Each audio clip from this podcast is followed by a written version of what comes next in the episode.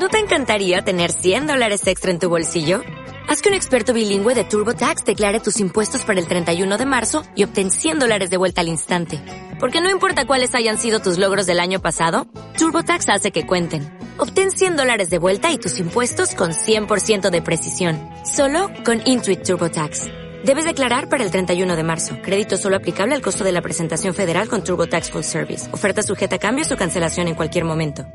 ¿Qué tal, amigos? ¿Cómo están? Sean bienvenidos una vez más aquí a La Conversación en Curso, a este podcast de La Vía Negativa.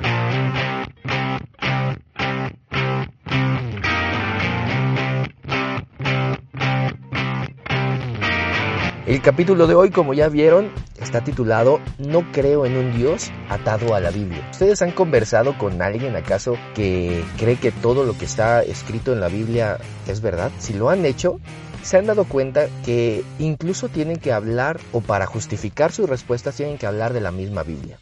No, pero Oscar, este, si quieres hablar de la Biblia tienes que decir que es la palabra de Dios. Ok, creo que es la Biblia, para empezar, es un escrito, un conjunto de escritos maravilloso.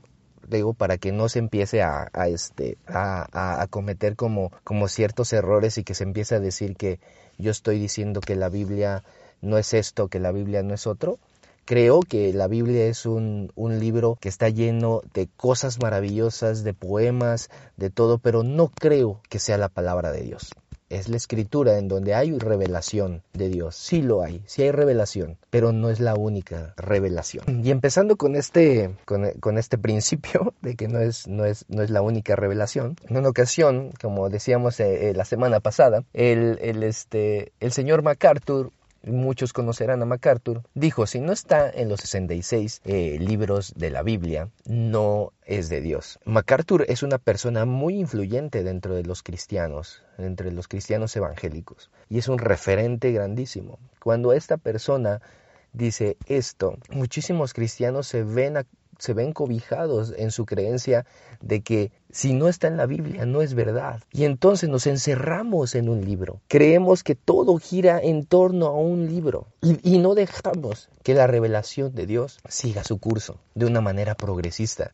Nos quedamos atados solamente en un cuadro, en muchos libros. Eso es peligroso porque la Biblia, como lo hemos lo, lo, lo dije al principio, es un conjunto de libros maravillosos, pero también hay cosas, sí, maravillosas o literales, por así decirlas, que hoy en día ya no tienen ningún valor. A lo mejor tendrán valor histórico, pero no tienen ni un valor religioso, como para seguirlos al, al, al, al, este, al, al pie de la letra. Creer que Dios es un Dios completamente limitado a un libro es limitar a Dios. Es decir, que Dios ya no tiene mucho más palabras, que Dios ya no tiene mucho más acciones más que las que están ahí. Y sabes, la Biblia fue escrita por hombres como tú y como yo, capaces de cometer errores y de plasmar cosas en la Biblia que a lo mejor eran válidas para su concepto, para su contexto, pero que tampoco eran válidas, que aunque estu- pudiésemos explicar el contexto, había cosas completamente perversas y, y que solamente puede venir de un corazón perverso, ¿no? Solo, solo por mostrar unos ejemplos, quiero decirte que no queremos abundar en estos podcasts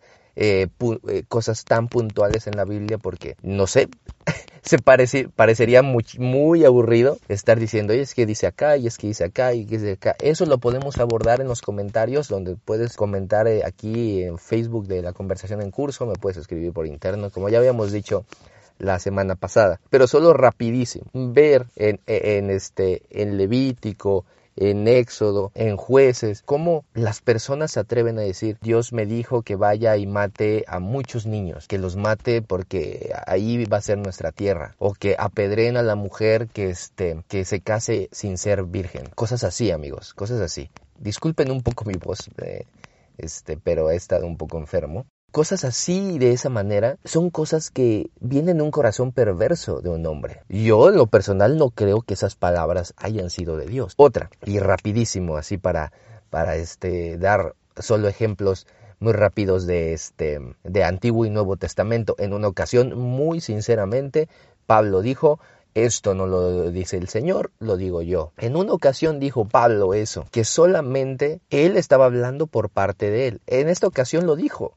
Pero ¿cuántas veces se habrá escrito o se habrá transcrito cosas que Pablo dijo y que no fueron dichas de parte de Dios, sino de él? de su pensamiento, de su contexto, de su formación teológica, de sus prejuicios. Y muchas veces nosotros como cristianos lo tomamos como una verdad única, como si Dios estuviera dictando las palabras de la Biblia y las estuviera sentando en un libro.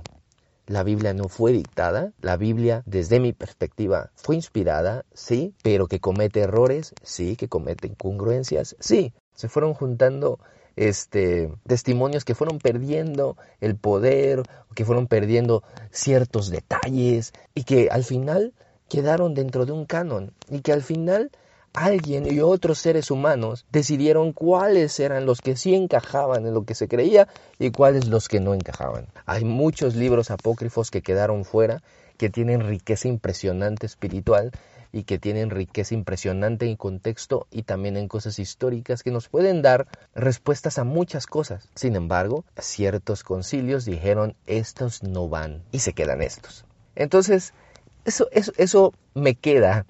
Todo eso que ha sucedido me queda como una conclusión para esta vía negativa. No creo en un Dios atado a la Biblia. Es un Dios completamente limitado. Imagínense, si hemos creído o si todos los que, que escuchamos este podcast creemos en que eh, el Dios es un Dios omnipotente, un Dios que todo lo puede, un Dios que ni siquiera puede, podemos concebir como tal y ni siquiera lo podemos definir porque es algo tan grande o tan difícil de conceptualizar. Si creemos en eso, pero también creemos que está limitado a la Biblia, entonces no estamos creyendo en un Dios omnipotente. Estamos creyendo en un Dios pequeño, en un Dios limitado. ¿Cuánto te tardas en leer la Biblia? Incluso algunas, algunas iglesias, en, en, en, cuando empiezan los años, dices, vamos a tener un... Una, un programa para leer la Biblia en un año, ¿no? ¿Te tardarás un año en leer la Biblia? ¿Menos de un año? ¿Dios estará completamente metido solamente en, esta, en estos libros? No lo creo. Yo me atrevo a ir más allá. Me atrevo a decirte que Dios está en muchísimas partes revelándose todo el tiempo. En la vida, en la muerte, con tu familia, en la Biblia, claro está.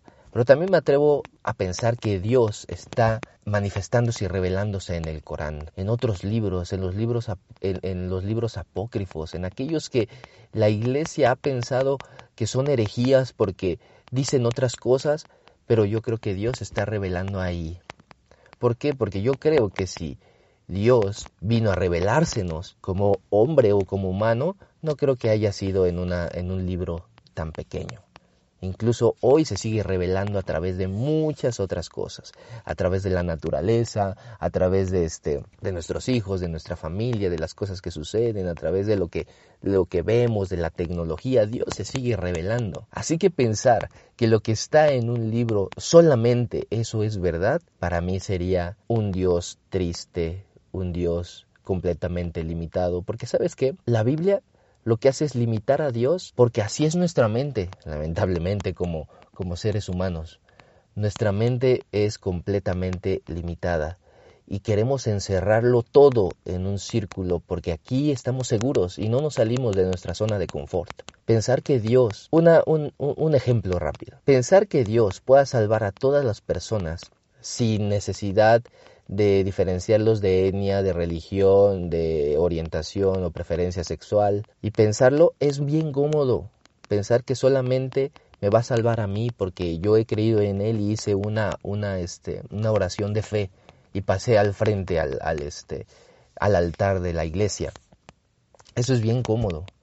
Pero creer que Dios es tan abierto que incluso puede salvar a cualquier ladrón, que incluso puede perdonar o incluso puede Él abrazar a cualquier tipo de persona, la más este, despreciable que tú creas, eso no es tan cómodo, amigos.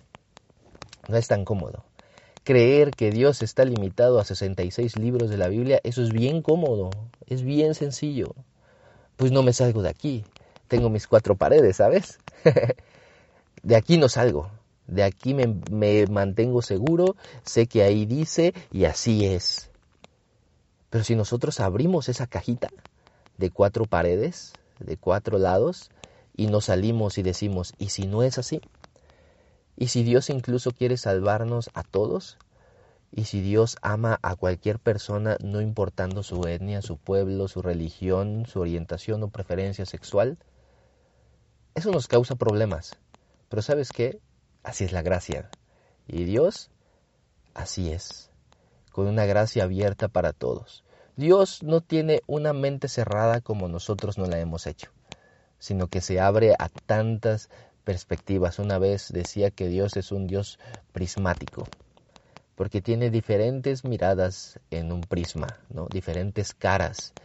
No solamente hay una, como muchos cristianos, como muchos de muchas religiones han hecho. Este es el Cristo, este es el Dios que creemos y así es. No lo podemos ver de otra manera, porque si lo ves de otra manera, eres un hereje o no eres cristiano. Así que, amigos, ¿qué tal si te quedas con esta pregunta de reflexión? Si hoy dejaría de existir la Biblia, ¿seguirías creyendo en Dios? Si tu respuesta es sí, seguiría creyendo, qué padre, porque tu fe está completamente fundada en Dios y en lo que has ido construyendo en tu fe a lo largo de tu vida. Pero si tu respuesta es yo dejaría de creer en Dios si no existe Biblia porque no sé cómo, cómo, cómo atender, no sé cómo, cómo sería Dios si no está escrito, entonces tu problema está es que estás poniendo la Biblia como tu Dios en vez de de a Dios. Te estás volviendo un adorador de la Biblia en vez de adorar a Dios. Así que, amigos, pueden escribir sus respuestas aquí abajo. ¿Seguirías creyendo en Dios si la Biblia no existe? ¿O dejarías de creer porque la Biblia no existe? Creamos en un Dios más abierto, amigos. En un Dios que sigue revelándose a través de los tiempos en un progreso constante. Y sí, en un Dios que sigue cambiando constantemente porque nuestras vidas cambian, porque Dios no es un Dios estático. Amigos, los veo en el siguiente, nos escuchamos más bien en el siguiente capítulo. Un fuerte abrazo desde México. Bye.